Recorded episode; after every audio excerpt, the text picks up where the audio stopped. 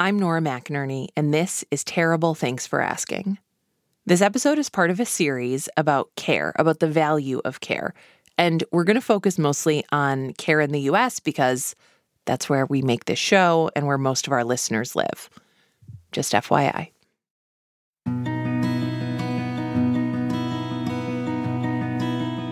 This week, we're talking about care within our family and interpersonal relationships. And I want to say up top that even though a lot of the examples in this story are going to be hetero couples, the researcher that we're speaking with finds that these issues apply in roommate situations, in all kinds of romantic partnerships. So I think it'll be relevant. It's not just for married people, let me put it that way. But to start, I want everyone to think about the way you were raised. Think about the grown-ups who raised you and think about what they did every single day to keep your lives on track. Think about who did the dishes, who did the laundry, who took you to doctor's appointments, who RSVP'd for birthday parties, who wrapped birthday gifts, who drove you to practices, who washed your uniform. And if the answer is nobody, I'm sorry. And now I want you to think about your life today. In your romantic partnerships, who pays the bills? Who grocery shops? Who makes the bed and cleans the bathroom? Who makes plans with extended family, remembers birthdays, buys the gifts? If you have kids, who does bedtime and bath time and plans their schedules? Who buys school supplies? Who takes them to the doctor? For many, many families, the answer is the mom, the wife, me. That's how it was for Eve Rodsky back in 2012. Um, I just had my second son, Ben. I'm an analog person, so I had a client contract in my lap. And then I had a breast pump and diaper bag and gifts for the baby. Um, I had a pen in between my legs. And I remember this because every time I would sort of break, this pen would stab me in the vagina as I was trying to mark up this contract. So I had this like vaginal stabbing pen this client contract, the breast pump, the diaper bag. The reason why he was stabbing me in the vagina was because I would break so quickly because I was sort of racing to pick up my toddler at the time in his toddler transition program. Here's the thing about toddler programs in the US. They are hardly ever full day programs. They're at some weird useless time like 9:17 to 11:43 and they charge $5 per minute if you pick your kid up late. I know from experience. It's chaos. This is an average day for Eve at the time. She'd previously worked at a big company in foundation management, but her career and her role as a mother had not mixed. And I will say I was actually pushed out. I was forced out of the traditional workforce into starting my own firm. That's some important background because what happens next is known as the text that broke the working woman's back. Eve is racing to pick up her kid, editing a contract, and getting stabbed in the vagina when she gets a text from her husband. She'd gone grocery shopping the day before, and she'd stocked up on the things that their family needed. Her husband, Seth, was making his daily smoothie, and he paused the process to send his wife a message. What did the message say? I'm surprised you didn't get blueberries. Blueberries.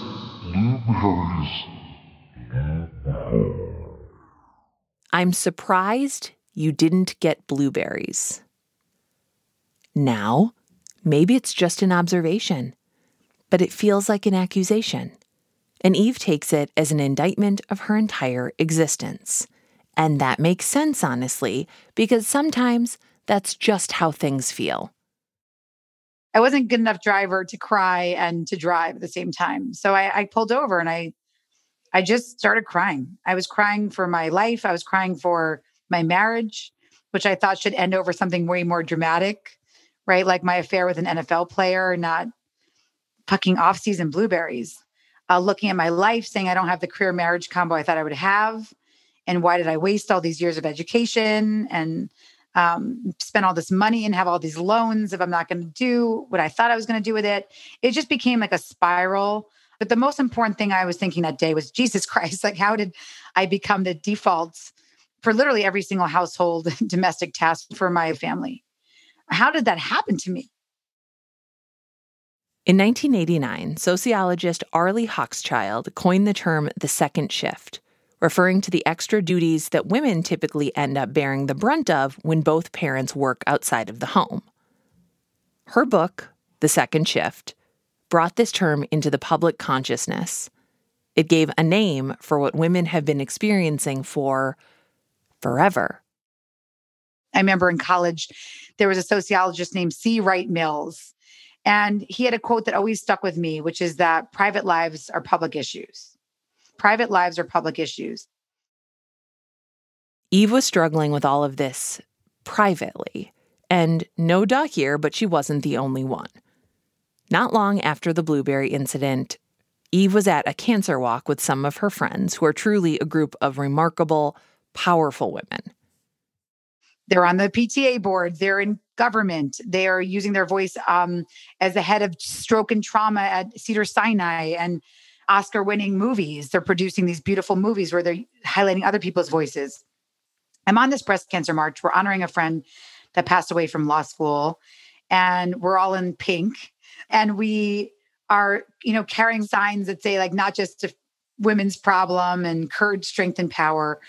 We had this moment on the Saturday morning where we had this girlfriend's getaway type experience at this march. You know, pre COVID, obviously. We were going to go have lunch. I'd made a reservation at Dim Sum downtown in Los Angeles. And what happened was noon came. And it was like the reverse Cinderella, Nora, right? Or it was like a Cinderella moment where literally we were all started turning into pumpkins. Um, our phones started blowing up with our partners and substitute women that had come in to sort of help babysit our kids with crazy messages, right? Texts and phone calls like, what did you do with Hudson's soccer bag? What's the address of the birthday party? Where is the gift? My favorite was my friend Kate's husband. Um, do the kids need to eat lunch? It's like you've been with them all morning. You tell me. I'm watching this happen to these women. And I think what was sad was the reaction that all of a sudden everybody, everybody looked at me and said, you know what? We left our partners with too much to do and they went home. They skipped dim sum and they went home um, to find Hudson's soccer bag, right? To bring a perfectly wrapped gift to a birthday party and to um, make their kids lunch. And that was the first day where I, I started thinking, and I asked those women to help me count up the phone calls and texts we received. So it was 30 phone calls and 46 texts for 10 women over 30 minutes. And I think that's really important to ruminate on for a minute 30 phone calls, 46 texts, 10 women, 30 minutes. And so then I start to think about like, what is this? What is happening around me? Right. And that's when I started to really love to read. And that's where I was saying the term that resonated the most for me was this idea of invisible work. Eve's brain starts extrapolating beyond that day at the cancer walk, beyond the canceled dim sum. Turns out that for 100 years, we've been talking about these issues that uh, women do two thirds or more of what it takes to run a home and family. You may have heard of the second shift, or the mental load, or emotional labor, or my favorite term, invisible work. And I consider myself a feminist and I believe in these issues, but I'd never heard of any of those terms I actually did not know these were systemic problems. And I think that's why the home presents so small. That's why it felt like a personal failing. But Eve wants some context. She wants to be able to quantify, to illustrate.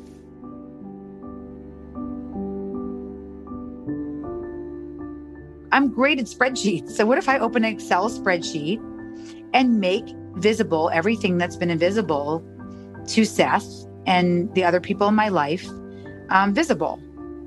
So I called all those women from the breast cancer march, and then they connected me to other women and more women.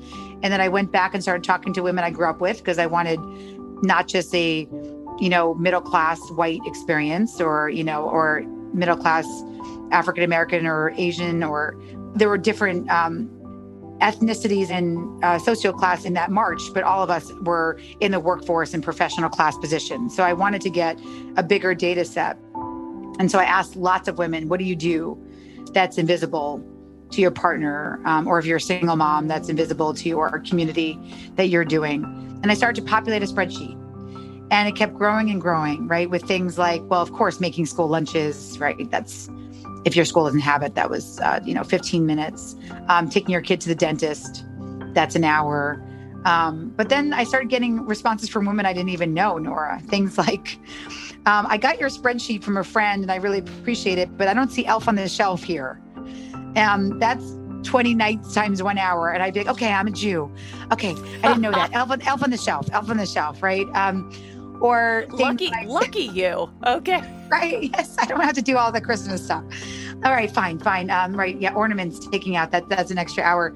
Um, my favorite was a woman who pointed out that I had put two minutes for sunscreen under medical and healthy living tab in the Excel sheet. And she said, two minutes. She's like, you need to add in the 30 minutes for the chase. And so I wrote, right, two minutes for the application, but 30 minutes for the chase. Right. So it was just this beautiful communal exercise. It took me about nine months. And eventually it, it became a spreadsheet that had 98 tabs. If you can picture Excel, the tabs in the bottom, and 2,000 items of invisible work. Yeah, 2,000 items. And I titled it the Shit I Do spreadsheet. I decided to send it off to Seth one day. He didn't even know I was doing this. This 19 million megabyte spreadsheet, and I sent it to him with a subject line in his email Can't wait to discuss. Then I thought my problems were over.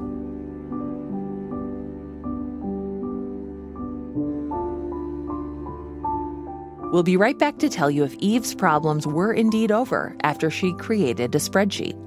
And if they are, this will be a very short episode.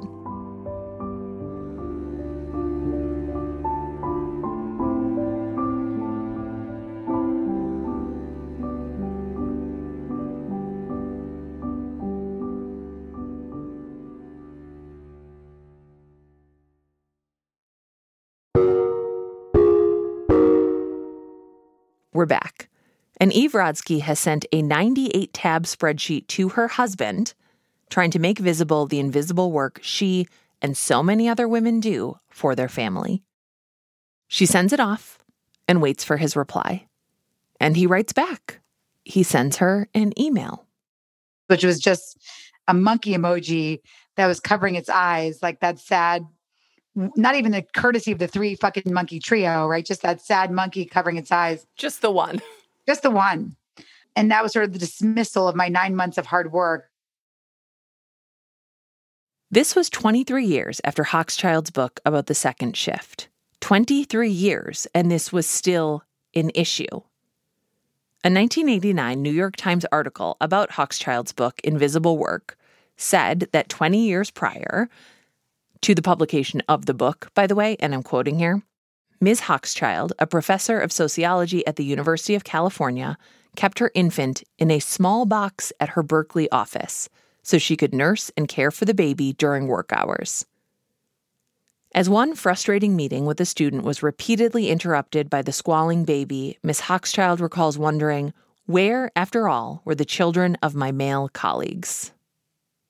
Reading that, I thought immediately of my own mother, who told me that in 1983, she kept me under the desk of the photo studio where she worked because I was a good, quiet baby and she had no other options. I thought of myself bringing my two day old baby to the studio to finish the first season of this podcast, sometimes leaving him with colleagues as he got a few weeks older so I could just do the work.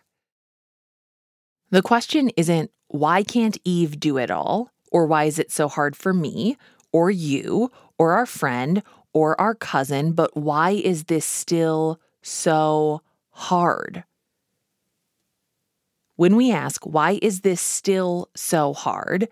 The answer is often systems, culture, the way we value, or rather devalue, time and care in this society. These are societal changes. And sometimes we have to just live in the consciousness first, right? The consciousness raising of saying, um, having it all doesn't mean doing it all. Well, and there's like, there's generations of conditioning around your personal life and your professional life. And one is more important than the other until it's not, right? Like until it's not. And I think that I've struggled with that too. Like there's supposed to be a clear delineation, but one thing pays you and therefore it must be somehow more important or you should prioritize it even as people are saying like oh there's nothing more important than family. You're also getting messages from a boss at 11 p.m you're getting like these completely contradictory messages which is like do whatever it takes but also we live in a society where you have a baby you get 2 weeks paid. 2 weeks. If you're lucky yeah. The monkey emoji was not the end of the conversation with Seth. It was the beginning of Eve's mission to figure out how we fix this. I started to really realize we've been making lists for 100 years and lists alone don't work.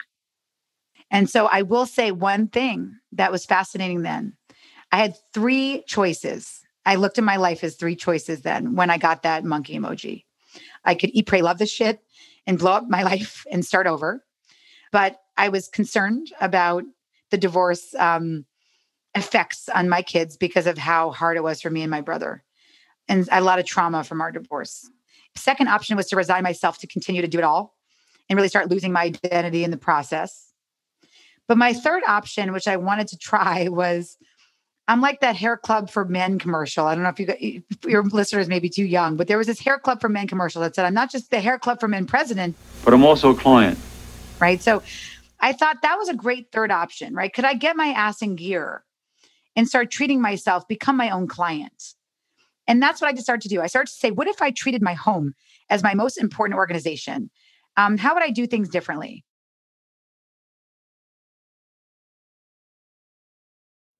What he finds is that a lot of these changes are not about lists and reminders and life hacks and tips and tricks. They're about time. And these messages are relevant even outside of hetero couples. Eve identified three pervasive messages we receive and perpetuate about the value of time. She calls them toxic time messages. The first is that time is money. And when we think about time that way, we do not imply that all time is worth the same amount of money.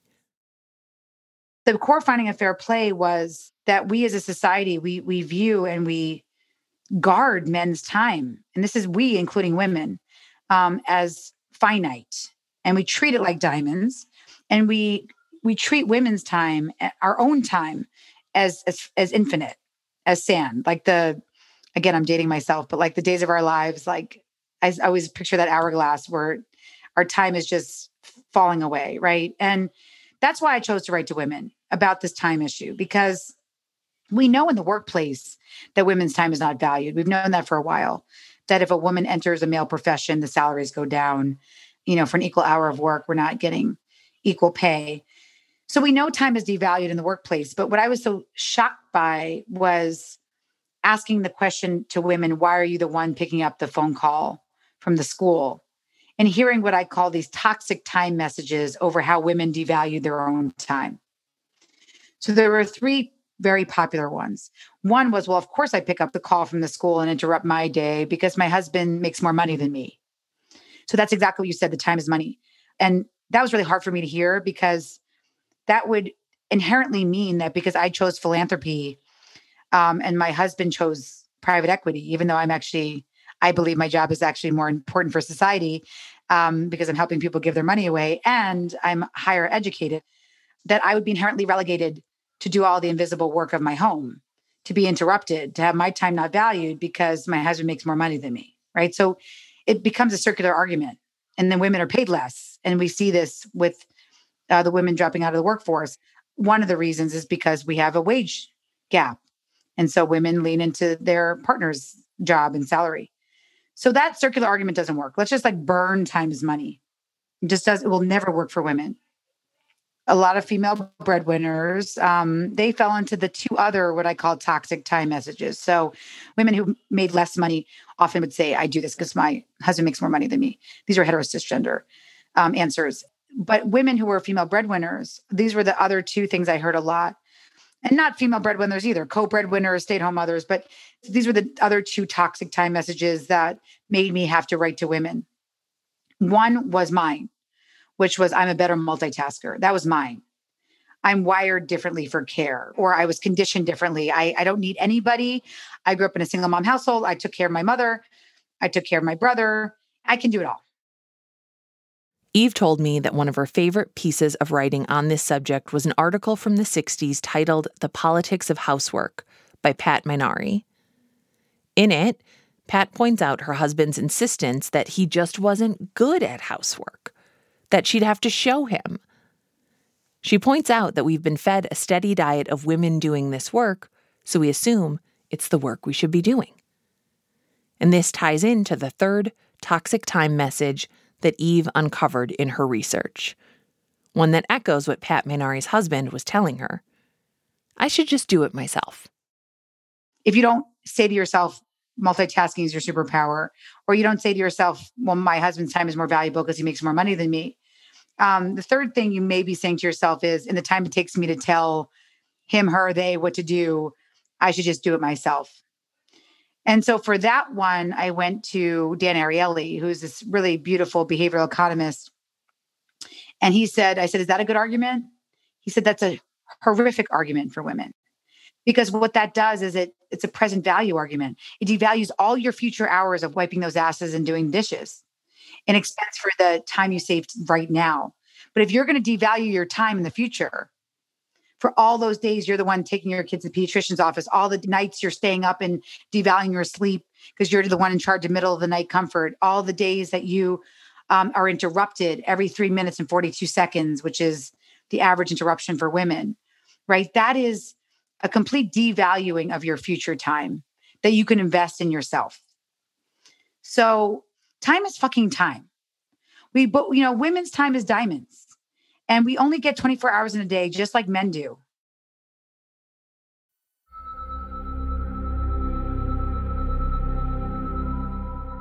Eve spent eight years on this research.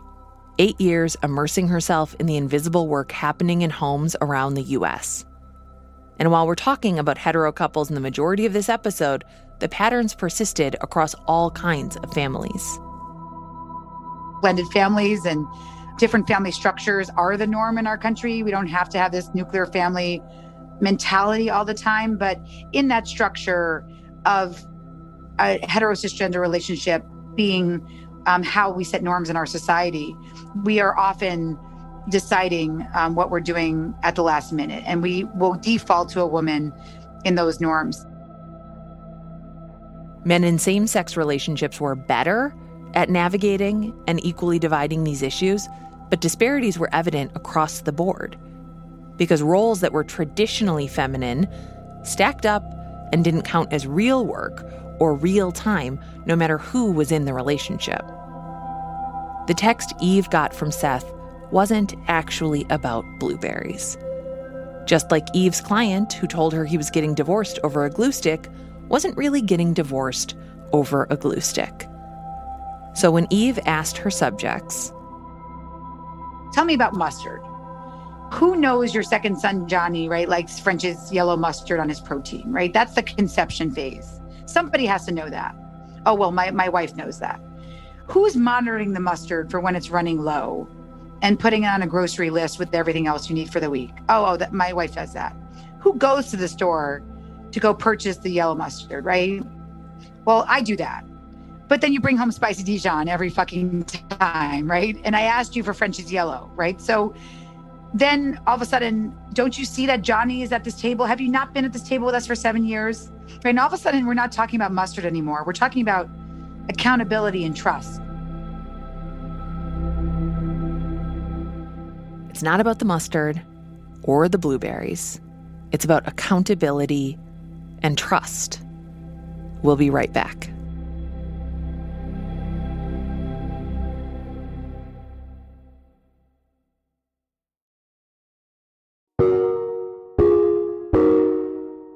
We're back.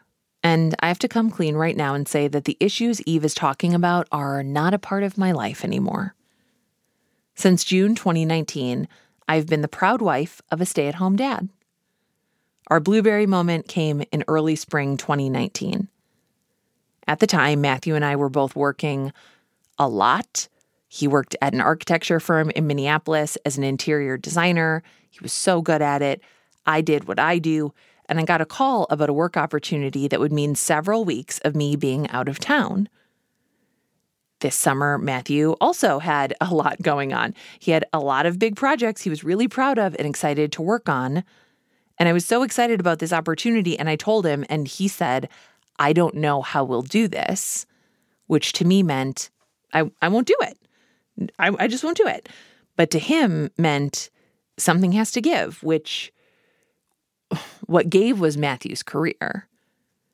So I live the opposite of these issues now. And what that has done for me is illuminate just how much I was holding before and how I and so many other women, especially, had internalized the idea that we should be easily and joyfully taking on careers and family and that it should all just be easy. It is not easy. It wasn't easy for my mom when she brought me to work and kept me under a desk at a photo studio. It wasn't easy for me having a baby when my first husband was sick with cancer or bringing a two day old baby into the studio to make the first season of this podcast. It isn't easy for anyone. And it is a lot easier for me to do my job because Matthew does everything at home. And also, still, I feel really bad about myself. I feel bad that I'm not the one going to the pediatrician or making dinner. I feel bad that people have made him feel bad for doing these things for our family, that what he is doing is perceived by some people as less important than the work he did before. You know, talking about all the work it takes to run a home and family is actually um, very subversive, inviting women out of the home, inviting men into the home. And I think that to me, that's been the last frontier of feminism. While some of these issues do come up in, in same sex couples, and we can talk about uh, how that plays out, these heteronormative things, such as same sex male couples saying, learn from us, right? My data, learn from us. But then so many people saying to them, well, who's the man? Who's the woman in this relationship, right? As opposed to saying, uh, this is about adulting. Um, doing the laundry is a life skill, it's not a gender role. And I think it's so valuable to see like all of our, we have mostly boys in our family, but to see their dad uh, wiping surfaces, uh, planning our meals, going to the grocery store, uh, doing all of these things. And I did not even realize how draining it was until I watched it take a toll on him as his primary job where I'm like, wow, this never ends for you. There is never an ending. I can shut my laptop, you know, and it's not like I do nothing. I made the bed today. It's but I do very very little and what that has enabled me to do when people are like, "Oh, but how did you have the time to do this?" It's like, "Well, somebody else does other things for me. My life is possible because of Matthew." So, like, my career is possible because of Matthew. And I've watched him sort of struggle too with like the way that people react to him staying home. Like, the number one thing stay at home dads told me was actually the same thing that stay at home moms told me, which was that everybody wants to, because we are so conditioned to believe time is money, as we said, and we don't value care. It's always, what do you want to get back to? When are you going back to work? What did you used to do? Trying to figure out a way to anchor and define somebody um, that's not an, a concept of caring. And so that really can take a toll on your identity. And so actually, it was interesting to hear stay at home dads tell me that not only was there that toll on their identity, because it's so annoying for them to have to keep hearing, what did you used to do? Or when are you going to go back to work? Assuming it's a temporary situation. And thank you, Matthew, by the way. We see your work. And yes. the more men are in care, the more we're going to change society. So I love Matthew. I love Matthew. I love Matthew. And he does it like joyously, truly. Like mm. it is a passion for him. And he was doing it so well even before he exited like the traditional workforce. Uh, and people could not believe it. They were like, but I mean, is she making you do this? I mean, what? you know, like blink twice if you're okay. Right, right, right. Um, Eve made a very interesting observation, which is that we devalue care. We just don't see it as valuable, even though we know it is. It's just not as valuable to some people as it is to others. Not when you consider their billable hours or their pay rate. And so, what was interesting to me was when I would ask that question, or do you believe an hour holding your child's hand at the pediatrician's office is just as valuable as an hour in the boardroom? Um, it was white professional class men that had the hardest time saying, I believe that those two um, hours are as valuable. And so, when you, if you're listening and you are in a position of power, that was an interesting part for me, right? The white professional class male had the hardest time believing that an hour in care was as valuable. And, and you know, those are still the majority of the CEOs in our country and the world. Um, but what I said to those men was the number one thing you could do is model care. And so change the order of who the school calls when your kid is sick. Be the one who picks up that phone call from the pharmacy that your kid's asthma inhaler is ready because when your team see you modeling that that's as important as having corporate policies like paid paternity leave the majority of eve's research was conducted before covid but it's more relevant than it's ever been because in september 2020 it was reported that over 860,000 women over age 20 were dropping out of the workforce a rate that was about four times the rate of men Many people referred to this fallout of the pressures of working from home, managing families, and life as inevitable. As in, well, yeah, it was inevitable that women would have to leave the workforce. And on Instagram, I saw Eve say the exact opposite. There's been 232 articles that have been written about coronavirus being a disaster for feminism. 865,000 women dropped out of the workforce, as we said in September. Um, and so many of those articles, even written by women, say, well, this is invariably because women hold uh, more domestic and childcare work. And again, back to being, you know, I don't usually go into this, this naming, but we got into this interesting theme of like language. Uh, we have to be very careful about how we present these issues because there's nothing inevitable about this. This is fucking inevitable. I did 75 interviews with couples because I wanted to see what was happening. And then I did a 100 person survey of more couples. Um, but then the 75 couples I interviewed on Zoom, so many of them felt shame. They, they were like, well, yeah, we moved back into my parents' house. And I'm like, why are you whispering that?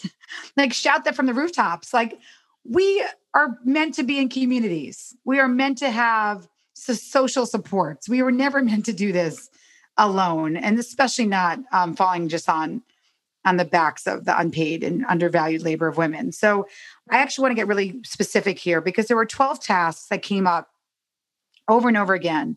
And I want to say to your listeners if you're um, a primary caretaker and you're dealing with all of these, what I call the dirty dozen, we want to normalize that this is not okay. And these were the ones that came up the most in my survey, Nora, since COVID. It was laundry, groceries, meal planning, home supplies, who's securing the hand sanitizer, the wipes, tidying up, cleaning, dishes, and garbage. Those were um, for people living with roommates or their parents feeling really stressful. And then if you add kids, it was discipline and screen time, homework, which has now become homeschool, watching of children, whether it's teenagers escaping quarantine or little ones putting cortisone cream all over their body, like my daughter did when she opened some random tube that I wasn't watching her. And finally, social interactions for kids. I was surprised that that was in the top 12 because Fair Play is 100 tasks. And I asked people to circle the ones that were causing the most consternation in their home. Social interactions, even before pets came up, because it was this idea that what does house party look like? Is social interactions just and a gaming console? Do I create a pod? It was all these really interesting questions. So, my challenge for you on this call is if you're holding all of the cognitive labor, the conception and planning for that whole dirty dozen list, then we are here to tell you like that is not sustainable. You need societal supports. We are here to fight for you. Eve's concept for balancing and rebalancing the domestic workload is called fair play. It's a system she's developed into a New York Times bestselling book and an actual system with cards you go through with your partner, your roommate, whoever you share life with, to see who's owning which tasks, from conception to execution. It's a way to make sure your roles and responsibilities and needs are being clearly communicated and re-communicated. A way to make sure you're not ingesting and perpetuating these toxic time messages swirling around us because taking care of yourself, of your family, of your life. That is important work. It is time well spent. One of the ways that I hear other people talk about this kind of work is well, I just stay home. Oh, does he just stay home? Oh, do you just stay home? And I hear primarily it is women who who do this work and i hear people say that even to me like well i just stay home I'm like no no no no no you don't just stay home you work a full-time plus job uh, taking care of the people who are most important to you and most important to our society. What's been so fascinating to me, Nora, is that somehow as a society, we've decided that we take care of our elderly, right? We have Medicare, we have Social Security, we recognize the collective responsibility at the end of life, but we think and we hear in these terrible debates stay at home mom versus working mom like let's just retire those from the 90s like you know children are a collective responsibility just like the elderly are. They are part of our culture. Um, the fact that somehow arbitrarily we decided we just take care of them as a culture starting at five and that there are responsibility from zero to five is why it's actually very hard in our culture to be co-breadwinners, right? And and we do it, but we do it in these situations where we're all feeling that decision fatigue and burnout. And so getting to a place where we also recognize that I say like fair play is a two-player game because we want to invite men into caregiving, but it's actually really a three-player game and a four-player game, right? It has to be a game you play with your corporation or corporate employer if you have it. But if not, we have to make this a four player game that includes our federal and local and state policies, right? Universal daycare, paid paternal leave. Only four states mandate, you know, a really good paid leave. We just don't value life. If this is life, all of this is life. And if we cannot value it, we cannot say that we are a culture that values life. And I think for people who are uh, setting policies at their company, people who are bosses, people who are managers, like you have to think of the subtle ways in which we tell people the value of their life which is oh you know when first of all when can you take a kid to the doctor? It's it's during the traditional workday right, right. okay and so, like, do I have to take vacation time for that? Really? Because guess what? It's not the 10 minute appointment. It is a straight up, you know, two hour round trip excursion to get them there, wait, fill out the paperwork, have that 10 minute appointment, possibly go to the pharmacy, drop them back off at school, get back home, shove some food in my mouth, or get back to the office, and then try to like reacclimate. And when we're trying to get, as much value out of someone as possible, you are telling them, I don't value you. I mean, that is the crux of this conversation, I think. And and everybody who's listening, you are a cultural warrior if you're still on with us, um, because this is a this is a culture change.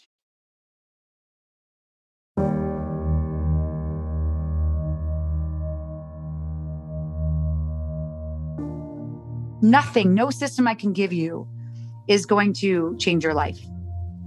And so that's why the core operating principle of fair play became all time is created equal. That time is 24 hours, and that an hour holding your child's hand in the pediatrician's office is just as valuable to society as an hour in the boardroom. Because when we believe that, then men will start doing it and we will start valuing it. We will put it in our GDP. We will believe that invisible work is real work.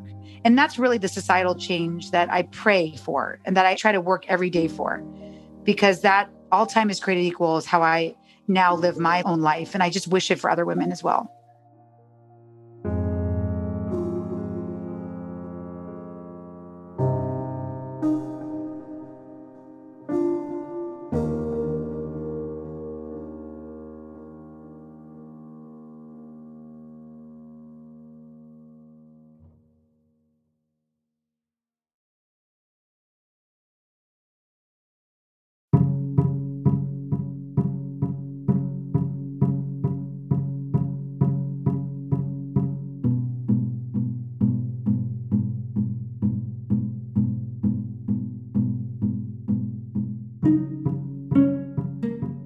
This has been terrible. Thanks for asking. I'm Nora McInerny. I make this show, okay? Made it up.